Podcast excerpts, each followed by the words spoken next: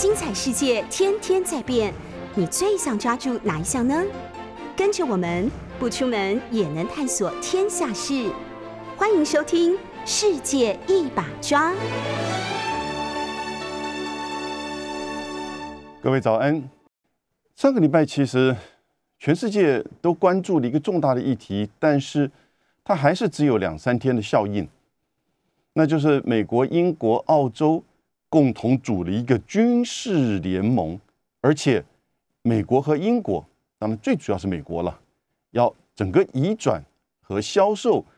至少八艘核子动力潜舰给澳洲，帮澳洲建立。这个核动力潜舰的这样的一个舰队，快的话在六七年后就能够这个组成。这个事件，呃，在新闻层面也许只有两三天，可是从我们国际关系的观察者、学者的这个角度来看，哈，跟各位报告，这个事情不得了啊！因为当我们看到国际事务的时候啊，其实各位都了解，美国再怎么说。他过去是现这个世界警察，他现在不想要这么辛苦，但是呢，这个国际社会啊，就是没有一个真正的世界政府，对不对？联合国不是世界政府，联合国安理会也不是世界政府，所以每一个国家，两百个、两百多个国家，哦，在今天这个地球上，其实每一个国家都是主权国家。主权国家什么意思呢？也就是说。他自己在他的这个主权范围内哦的这个政治跟法律的权利是至高的，没有什么别的国家的宪法或者是世界政府比他还高。不管你是大国还是小国，那这就出现一个什么问题呢？也就是每一个国家自己的安全的问题哦，安全保障的问题，就没有一个像我们在国内一样，哎，有一个政府来帮你做这个警察、军队。社会秩序，然后呢，经济安全，哦的这样子的一种维护跟保障，所以每一个国家每一个政府呢，其实它的这个生存，它的安全就是靠他自己，哦，所以我们把这个叫什么呢？叫做自救，你要自己救你自己。那因此呢，大家就在比权力了，所以大家经常听到说，呃，这个国际社会是一个权力啊，power。啊，power 权力所构成的一个社会，这句话其实很真实哎。但过去啊，我们看这个 power，看这个权力啊，都是看硬性的权利，还有一个叫软性权利。硬性权利就是现在来讲就三个吧，就是军事、经济还有科技啊。尤其现在在这种全球化越来越密切的情况之下，就是军事战争哈，其实。到处都还是可能发生的这种热战的区域是很多。你看，在亚洲的这个朝鲜半岛、台湾海峡，甚至南海，他们把这个叫做亚洲的军事的三热点。可是你就是现在平常你比较难以想象说啊，我们会发生军事战争。可是呢，当你进入到科技层面的时候呢，这个时候就变成一个。很重要的关键，因为现在的科技发展不只是带来科技经济的进步，其实军事科技的发展也是一个关键。上个礼拜的它叫做 AUKUS，AUKUS，连拜登总统自己在介绍这个名词的时候，他说嗯听起来怪怪的，因为跟另外一个英文呢这个很奇怪的 AUKUS，这个也很像 awkward。那所以呢 AUKUS。这个美英澳军事联盟啊，我们就把美国放前面，因为它那个 AUKUS 前面是澳英美，因为它是照那个文字的这个安排，当然是以美国为主导，所以我们叫美英澳军事联盟。这个军事联盟是两大重点，就我们刚刚讲到的权力跟科技。哦，权力什么东西呢？军事联盟代表的就是几个国家把它的权力相加，尤其是在这个这两百年来的国际社会，大国的权力关系，什么叫权力关系呢？也就是他们之间军事、经济、科技力量的这种对比跟消长，这种比较，我们叫权力关系。所以你经常会看到美国的军费是多少，中国大陆军费又成长多少？美国的经济，哎呦，可能会在比如说几年之后被中国大陆给超过，成为世界第一这个大的经济体。这个时候，美国就开始很紧张。所以呢，你会发现到，哎，几年前大家可能对于中国大陆这个军事科技的成长是有看到一些报道，但是呢，没有像美国现在这么的警，这么的，就是说对这个东西抱有这种警示甚至敌视。那是因为什么？因为他发现到他的权力关系啊，跟美国有一点这个不相上下啊，在部分层面，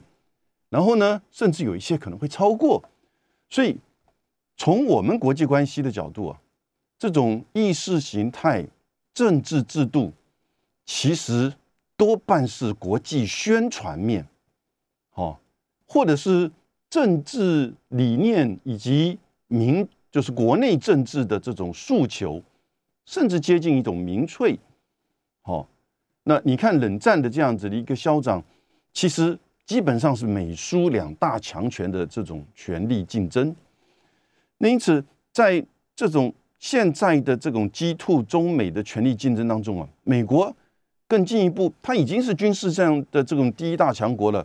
它在全世界有八十个国家，有八百个军事基地，各位相信吗？它全世界有一百三十万的这个就是现役的美国军人，还不算它的国民兵或者是它的海岸巡防队，一百三十万，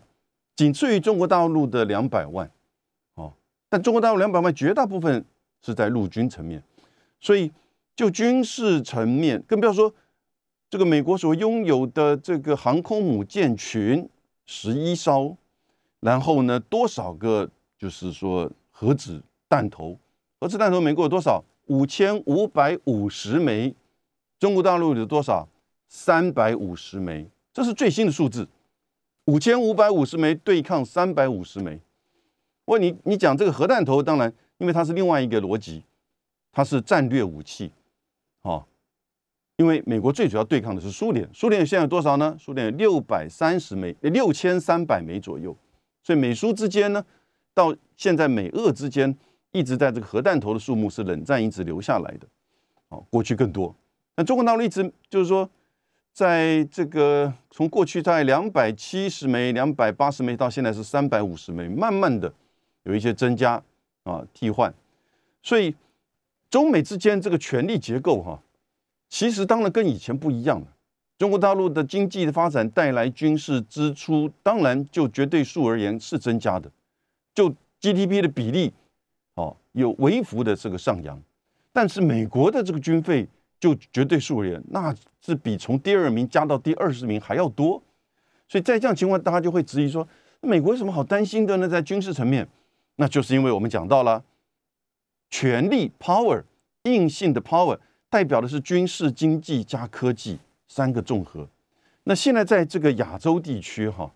亚洲地区，美国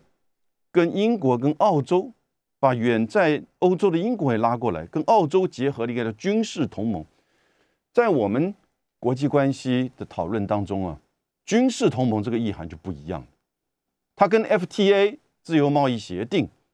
他跟两国签所谓的战略合作伙伴关系，他跟两国说我们是特殊伙伴关系，他跟两国甚至只是这种元首互访高峰会，哦，二加二会议完全不一样，那些都是政策面，那些都是就是整就是一些事件的层面，但是呢，或者是那些都是国际宣传。但军事联盟，它是有法律义务，它是有相互协防，哦，等于是军事的这种出兵，不管是这种现在军事联盟都大部分都是防卫性的，也就是我的军事同盟被别的国家攻击，我有义务去法律的义务去协助他的武力的自我的防卫，好，但这个防卫有时候不一定在他自己本土，可能到地攻击国的。甚至第三国去进行，去牵制它。这个时候，军事联盟代表了什么意思？一各位一定要了解。所以我说，这个美英澳的军事联盟啊，其实是改变了亚洲的安全环境跟结构，因为它把美国跟澳洲跟英国三国加在一起。那你会说，哎，美国跟英国本来就有军事联盟，可是那是北大西洋公约组织的。美国跟澳洲没有错，是有个军事联盟，可是这个时候再加上一个新的因素，那就是美国要出售至少八艘的核子机动力潜舰。那这是什么意思呢？核子动力潜舰当然不是在做和平用途，对不对？核子动力潜舰它有比现在传统的这种动力柴油电力的这个潜舰有更长的时间，它可以航行三十三天不用浮出水面。美国在一九五八年的时候，美国在一九五二年第一艘的这个核子动力潜舰下水，到了一九五八年，它第一次执行从这个北冰洋的这种这个大冰帽底下的海这个海中啊穿过，也就是穿过了大西洋跟这个太平洋。所以后来美国在一九五八年呢就决定从此不再做传统的柴油动力潜舰。到现在，美国有多少？核子动力潜舰六十二艘，啊，啊，六十八艘，六十八艘，啊，中国大陆有六十二艘，但是那是潜舰，啊，所以美国的中国大陆这六十二艘潜舰里面只有五艘是核子动力潜舰，美国的六十八艘全部都是核子动力潜舰，中间有五十艘是核子攻击潜舰，有十四艘是核子。弹道飞弹潜舰有四艘是核子巡弋飞弹潜舰。美国潜舰分这三种：核子攻击、核子弹道飞弹、核子巡弋。核子弹道飞弹跟核子巡弋算是等于战略武器的一部分了哈，尤其是核子弹道飞弹。但是它的弹道飞弹当然都是洲际、洲际的哈，不是那种短程或者是这个中程。那但是核子攻击潜舰，也就是说，它不具有这个，通常大概不会有核子弹头了。也就是说，也但也不一定，短程的或者是中程的，哦，所以基本上核子攻击潜舰就是这一次他要去移转技术给这个澳洲的，叫最新的维吉尼亚级，维吉尼亚级加起来有五十艘，当然美国的有不同的等级的哈。最新的五十这个维吉尼亚级会转上转移给澳洲，所以我们在这边从我们国际关系分析的角度，这个结构变化了。过去中美之间在亚洲的军事的对抗跟竞争，哈，其实就是中美之间的比较。然后最多呢也会碰到在也许东海的层面会有美日安保，在朝鲜半岛呢美韩的军事联盟。大概主要是以针对北韩的啊作为防范，美韩的军事联盟甚至连跟美日的军事联盟的这种联系哈都很弱哦，曾经一度有，还被韩国给这个切断，因为日韩关系不好。美日安保一直都是美国在针对东亚防卫的主要的军事的前进部署，但是这个东亚防卫呢？也多半都是说，是针对日本的临街的，就是周边的这种地区。后来进入到冷战结束之后啊，开始它就扩张了，哦。可是呢，大部分因为美国的军军事基地全世界都遍布嘛，哈，它不是只有在这个驻这个驻日的军事基地，所以驻日的还是以亚洲为主。可是因为日本自己本身的法律的限制，在二零一五年之前。日本对于美国的这个驻军呢，大概只有基地跟后勤的协助。二零一五年之后，安倍晋三的第二任期，他通过一个新安保法，就开始有一些灰色地带。这个灰色地带哈，现在真的很很难百分之百的去做，告诉你哪些限制。但是呢，哦，法律上而言，它是必须要对日本有重大的这个关系的国家。遭受到攻击，日本才可以去协助他的武力自卫，而这个武力上的协助也有它很多的限制哦。所以有人说，是不是美日安保扩展到台湾来？这个在二零一五年的西安保法之后呢，是开了一道这个灰色的小门。那又结合了美日安保呢，所以美日安保是有一点产生一些变化。可是呢，那个是你各位对日本的政治如果了解的话呢，也就知道他国内的法律跟国内的这个和平主义的限制还是蛮高的。我们这个礼拜三后天呢，我会请一位现在人在日本啊，这个东京的亚洲经济研究所的研究员，我们台湾人也是我的学生呐，东京大学毕业，郑方庭这个研究员哈，应该郑方庭郑老师来跟我们在线上这个对谈日本这一次的新的自民党首相总裁的选举，还选举完之后可能的新总裁他的对中国大陆政策。对于这个，比如说这这次美英澳这个联盟的这个态度等等，那美人保是一直美国想要去让它松解，美国的右日本的右翼的这些右派的人士也一直想要去松动它啊，但是呢，并不是那么容容易的事。可是不要忘记，美日安保事实上就是日本自己本身，它不具有核子潜舰，它最多有出云号的这种准航母、轻航母啊。可是呢，美国就一直认为他在南海，他在南太平洋，哦的整个驻军上，其实从夏威夷、关岛有一点力有未逮，而他在过去跟菲律宾的这个空军基地，当然现在只剩下只是美菲的军事互访，他在新加坡有所谓的军事的这种访问合作，哦，但是呢，都不是到军事联盟的程度，美国根本。当然不太会现在去跟越南去做军事联盟，因为制度上的不一样，它很难在美国的国会通过。可是呢，美国跟越南在军事的关系上啊，其实也不错。他也透过日本，在上个礼拜，日本的防卫大臣岸信夫也访问了。就在王毅访问之后，这个越南跟越南的这个国防大臣见面。所以美国觉得，就是他需要一个在整个南海跟南太平洋啊。要有一个新的代理者，而这个代理者呢，当然最好的就是澳洲，因为美国、澳洲有军事同盟关系。可是澳洲呢，一方面他把他的这个防卫只是放在前进防卫，澳洲不叫前进部署，叫前进防卫啊，也就是他把这个就是他的国家防卫的这个线呢，放在东南亚啊，就跟过去英国把他的这个防卫线放在比利时。只要比利时发生战争，英国一定卷入欧欧陆战争。但是呢，这个后来二次大战的时候是因为波兰，对不对？然后澳洲把防卫线这个前进防卫放在东南亚，可是东南亚进入到东海的时候呢，他就发觉到澳洲自己本身的军事哈能力力有未逮。过去两千零八年，澳洲跟法国签了这个十二艘的柴的柴油这个电力潜舰哈，那。大概美国的评估没有办法去执行这样子的一种贺主的力量。我们现在有一点罗生门，到底这个美英澳军事同盟以及出售这个核子潜舰呢，是谁先发起的？照英国的媒体的宣这个报道，这个当然是英国的，就是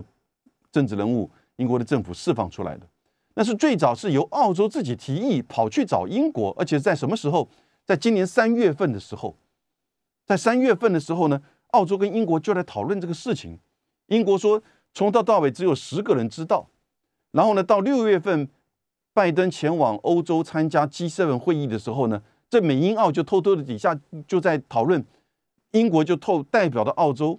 带着澳洲去跟美国说：“哎，我们来组一个三边军事联盟。”哦，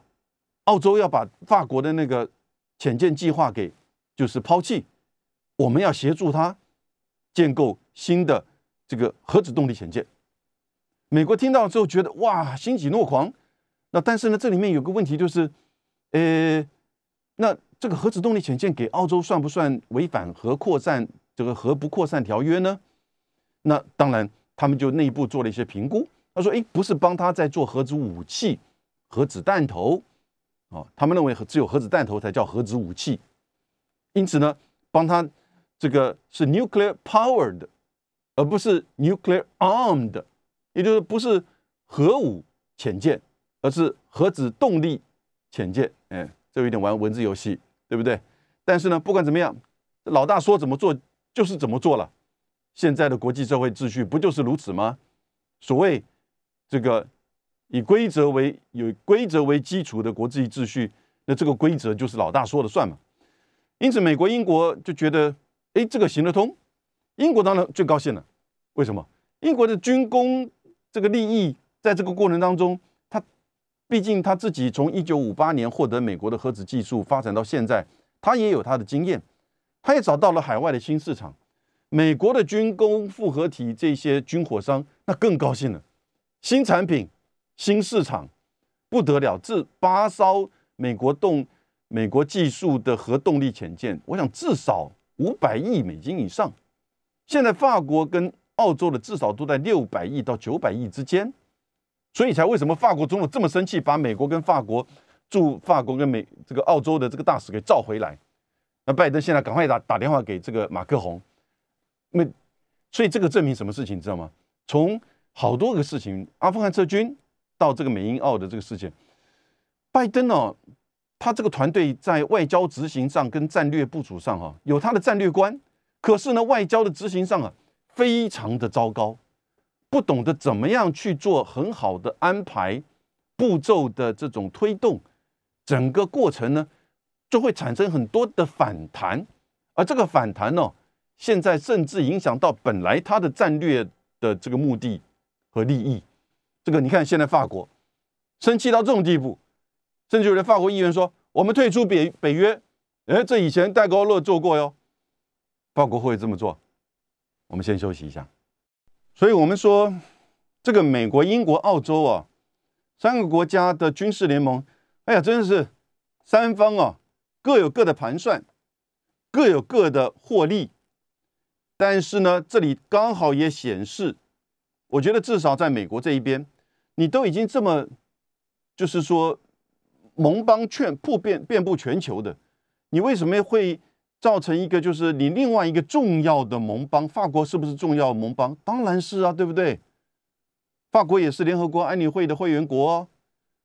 升级到这个外交部、国防部长、国防部长、国防部长之前，他一这五年来他都是国防部长，他是去签订跟澳洲的这个十二艘法国的柴油潜舰。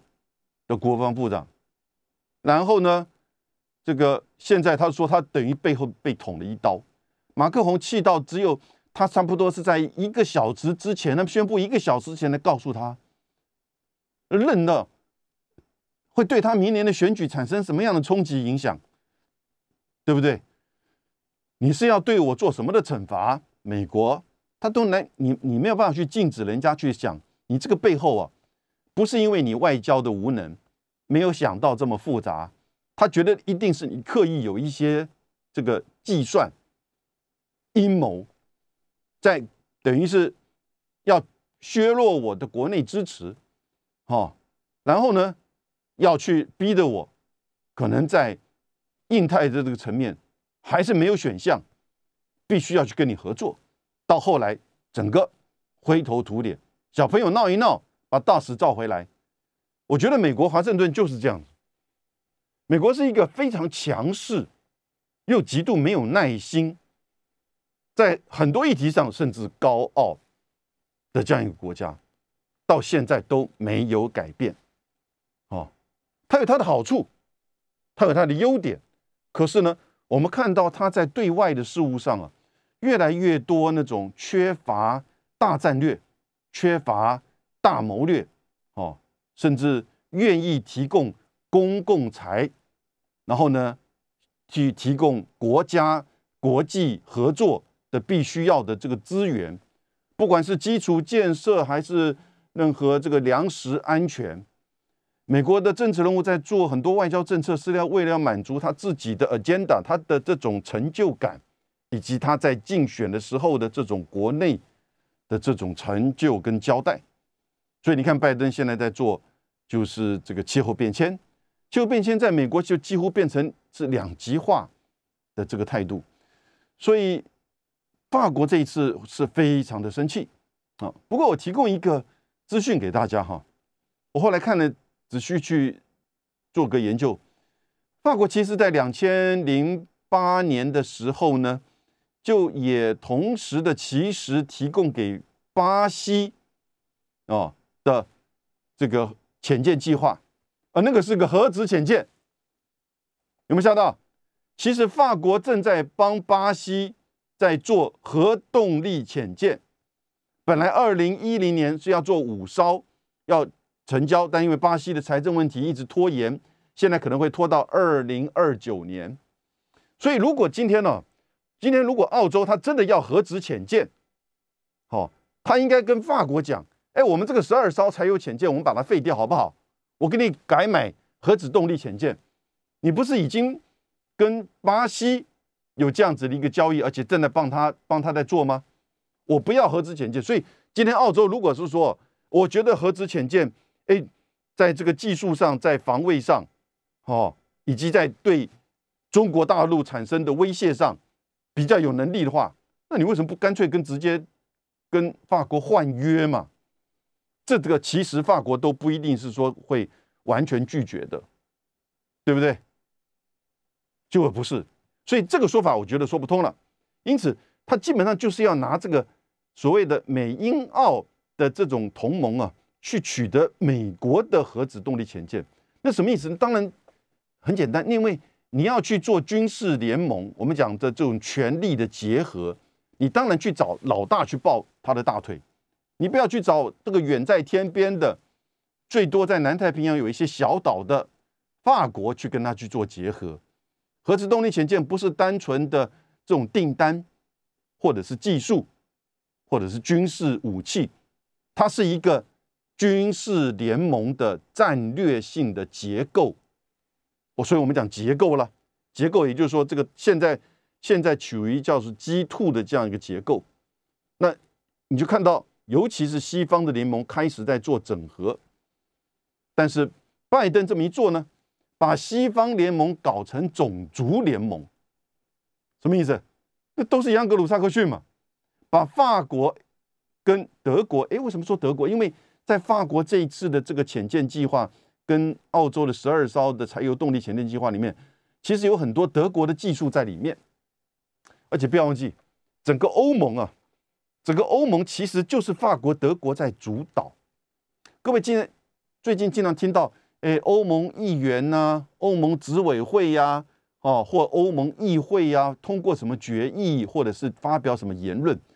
各位一定要搞清楚，欧盟不是国家，欧盟不是国家，将来也不会是国家，欧盟最多是一个超国家组织，它比一般的国际组织稍微诶有一点权利，因为有一些这个它的二十七个成员国把一些权利让渡给他，他。看起来像是有一个执委会，像这个政府，它看起来有一个是由欧洲成员国各国的这个这个国民所直选的欧洲议会。可这个议会跟一般的国家的立法的这个机构不太一样，立法机构是来自于来自于什么？也不是来自于政府这个执委会，是来自于更上面一个叫理事会。那理事会什么？就二十七个会员国所组成的理事会，甚至在这个理事会之上还有一个二十七个会员国的这个元首会议。所以它基本上其实是二十七个主权国家的一个结合，只不过在部分的政策上比较跟经济贸易有关的这个政策上，它有一个就是把权力让渡让欧洲议欧洲联盟来做这个决策，但不要忘记这个决策还是主权国家进去里面，主要的主导讲到后面还是法国德国，而德国在二次大战之后啊，它的对外政策。大部分一定都是跟法国结合，尤其过去这三十年来，不是法国主导就是德国主导，看是哪一个领导人，看是哪一个议题。这两个国家过去百年来、几百年来的恩怨，现在变成是欧洲大陆最紧密结合的两个国家。德国大部分的电都是跟法国买的，买的是核电，因为德国自己要做零零核电。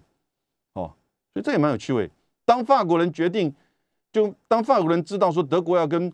这个取采取零核电，要大部分跟法国买核电的时候，法国人对过去德国历史上对法国的一些这个过去的恩怨呢，就完全放心了，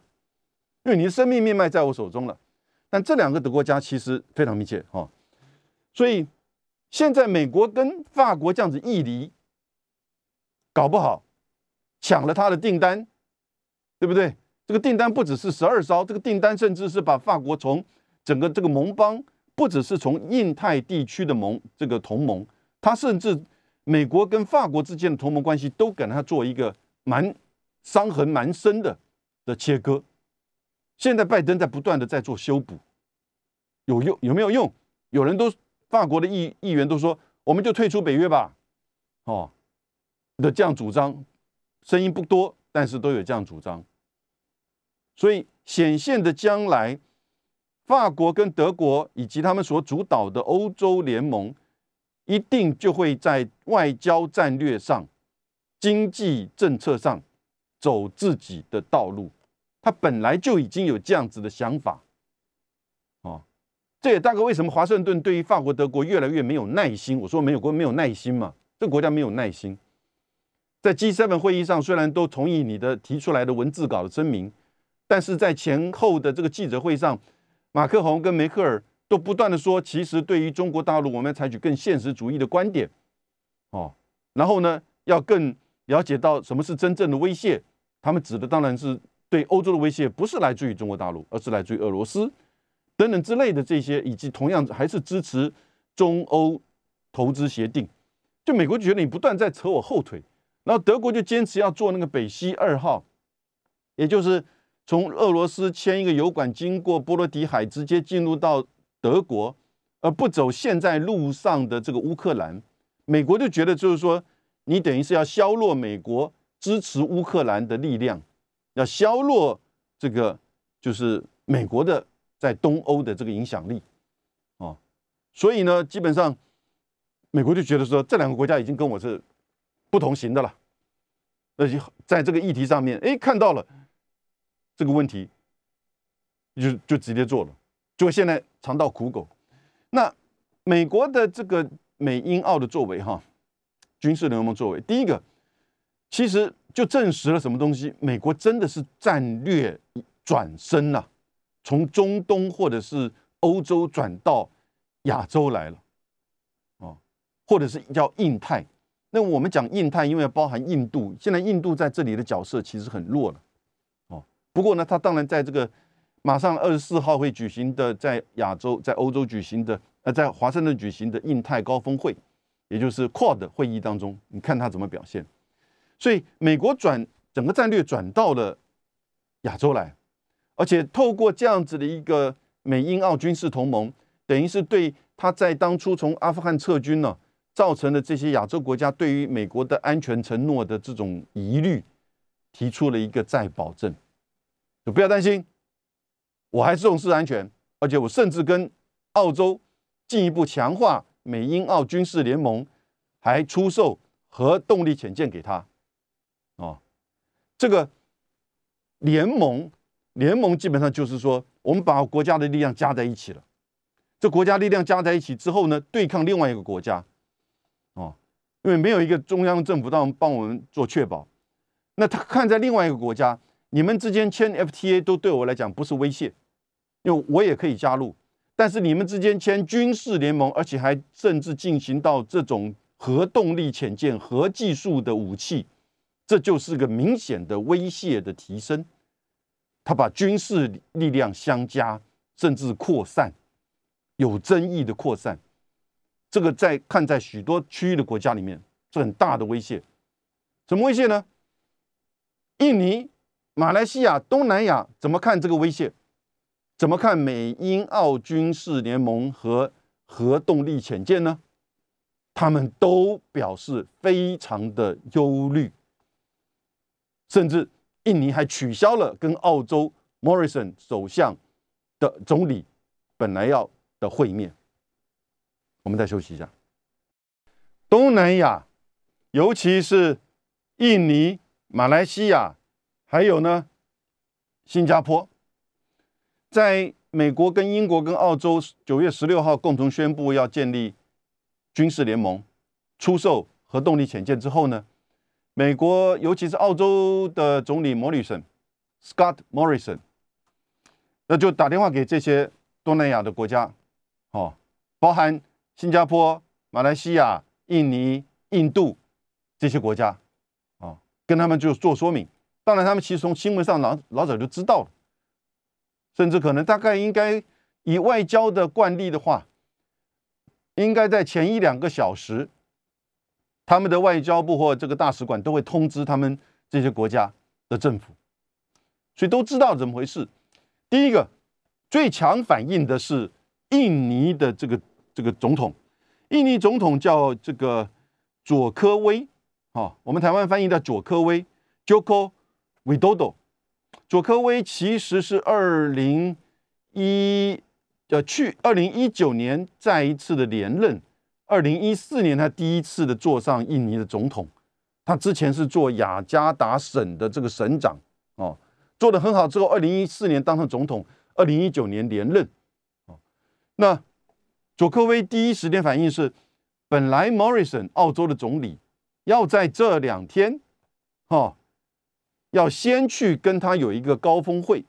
直接到印尼的这个首都雅加达。啊，我们从听众观众朋友里面有没有雅加达的？哦，我过去在雅加达去过几次，雅加达。非常大的都市，非常热闹，只不过交通不太好。但是呢，莫佐科威尔说：“你不用来了，我们这个会议先取消，哦，我们通电话就好了。既然你已经跟我通了电话，你就不用来了。”当然，澳洲的解释是说：“呃，因为就是这个另外有要事，跟这个美英澳美联盟没有关系。”但是当然，所有印尼媒体的解读就是。哦，其实是很担心两个问题。第一个，你核子武、核子动力潜舰，你可以三十三天不复露出水面，你在整个东南亚地区，你进入到南海，甚至台海，其实你等于进入到整个东南亚，完全不让我们知道你的潜舰的航行。这个跟东南亚有通过叫做《曼谷条约》哈，很早就通过。很早就通过的一个曼谷条约，就是禁止东东南亚国家都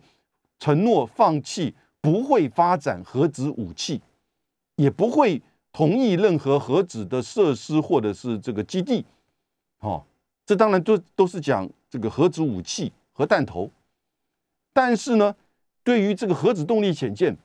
现在有六个国家有核子动力潜舰，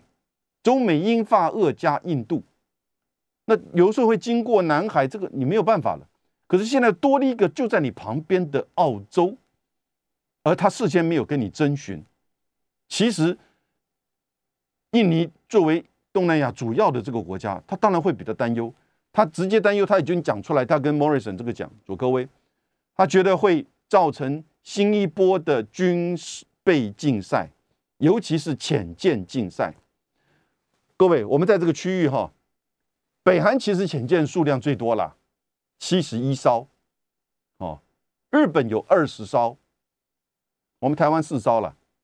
中国大陆有我们刚刚讲六十二艘，美国是六十八艘，哦，那俄罗斯大概是六十四艘，哦，所以其实按美这个澳洲再增加个八艘。加到美国，你把它就会加到美国这边，因为它是军事联盟嘛，哈，六十八加八，那是这个七十六。当然，等澳洲这个八艘都盖好、都做好之后呢，可能是六年后、七年后的时候呢，美国一定也不止现在的六十六十八艘，所以呢，一定是八十多左右。那中国大陆现在是有六十二艘，中间只有五艘是核子动力潜舰，所以你看这么一对比，哈。我刚刚讲美国的六十八艘全部都是核子动力潜舰哦，现在再加上澳洲的八艘，对不对？七十六艘，哦，预计一定会超过。那中国大陆怎么看这个事情？对不对？韩国怎么？北韩怎么看这个事情？印度怎么看这个事情？印度媒体就说了，美英澳军事同盟跟合资潜舰帮印度这个买到了更多的时间。好，也就是让印度可以进一步有时间去发展他自己的海上武这个军事力量，包含潜舰。所以哦，接下来美国的这个右派的比较保守的这个就是智库，叫做哈德逊中心啊研究所，他都说接下来到三零的二零三零年代啊，亚洲会是一个潜舰中心的军备竞赛，以潜舰为主的军备竞赛。好，所以呢，因为潜舰的针对性哦，反潜的这个作为其实是有限的。哦，因此呢，潜舰你大概就是针针对潜舰，当然不是说直接对抗，而是说在数量上、在对比上，可能都具有这种贺主的力量。以中国大陆现在只有五艘的这个军，就是说核子潜舰，有一个说法，有一个研究提供各位参考，说到二零三零年，中国大陆也许会发展到六十艘传统动力潜舰加上十六艘核子动力潜舰，啊，那你觉得这个数字会不会在增加？所以印尼，印尼会不会想要有自己的核子动力潜舰？不可以，因为在整个东南亚的曼谷条约里面。当然，这也就又是打擦边球。哎，你可以说核子动力潜舰不违反核不扩散，可是各位你知道吗？核子动力潜舰怎么去运作？它就是在这个潜舰里面有一个核子反应炉，很小小小的核子反应炉，跟我们一般那个发电厂的完全不一样，因为它要小又要力量，又能够维持三十三天的运转以上，所以呢，它必须要使用这种高浓缩铀。哦，高度浓缩的铀，而且是武器级的高度浓缩，我们就要做这个 H U，这个 H E U，哦，highly enriched uranium，H E U，我们一般电厂在用都是 L E U，低度浓缩铀，那个铀高度浓缩铀大概就是铀二三五。澳洲要在哪里去这个开采？要在哪里去制造这个高度浓缩铀？你制造高度浓缩铀，你不就现在跟伊朗一样吗？所以很有可能是美国干脆把这个高度浓缩铀卖给澳洲，但是澳洲自己在它的自己的潜舰里面去运拥有高度浓缩铀，去运转一个核子动这个核子反应炉，然后呢去推动核子动力潜舰。当你在水里面三十三天的时候，我怎么？去确保你上面没有，比如说核弹头，美国提供你核弹头，美国可以提供你 U 二三五，可不可以提供你有核弹头？各位知道以色列的核子技术怎么发展的呢？所以这些啊，在军事层面你都会出现很多很多不确定性。所以有这个佐科威啊，印呃印尼的总统说，就跟 Morrison 说，你你不用来了。那第二个因素叫他不用来，就是说我们这个会议取消，因为 Morrison 就是要去联合国开大会，纽约的大会的这个顺道要先去印尼跟佐科威见面，然后呢，在纽约之后要到华盛顿去，在九月二十四号要跟拜登这个菅义伟跟这个莫迪开 Quad 四方安全对话的高峰会。我们大家现在等待的四方安全高峰会，这个拜登又会怎么讲？会不会把这个情势又在拉高，好，又会宣布什么新的东西？又会不会很清楚的剑指中国？整个美英澳军事联盟加上潜舰，这完全就是剑指中国。而且我跟各位报告我的观点：美英澳军事联盟加上美日安保，就是美国现在正在建构的辐射型的亚洲北约。辐射型，也就是说，美以美国为中心，啊，辐辐射出去，所以美日，因为美韩只是针对韩朝鲜半岛，美日我刚才讲了是针对东亚防卫，现在美英澳呢加上核子潜舰，也就是针对整个亚洲的，而且具有攻击性，具有战略的威胁性，所以美英澳加上这个美日安保，就是美以美国为轴心的。辐射型的亚洲北约，这个时候，印尼、马来西亚、马来西亚的总理啊，叫沙比里，他上个月八月二十号才新当上总理，都公开的说，很担心亚洲再请西的一波的军备竞赛。各位不用担心，这一定会成为事实，因为整个军事联盟代表的就是国家的。权力的结合，有法律义务的结合。你现在还掺入了核动力潜舰在这里面，那这里面更具有威胁性，更具有这种就是军事的意涵，所以将来这种军事竞赛一定会继续的扩张，在整个亚洲，在整个印太的地区。拜拜。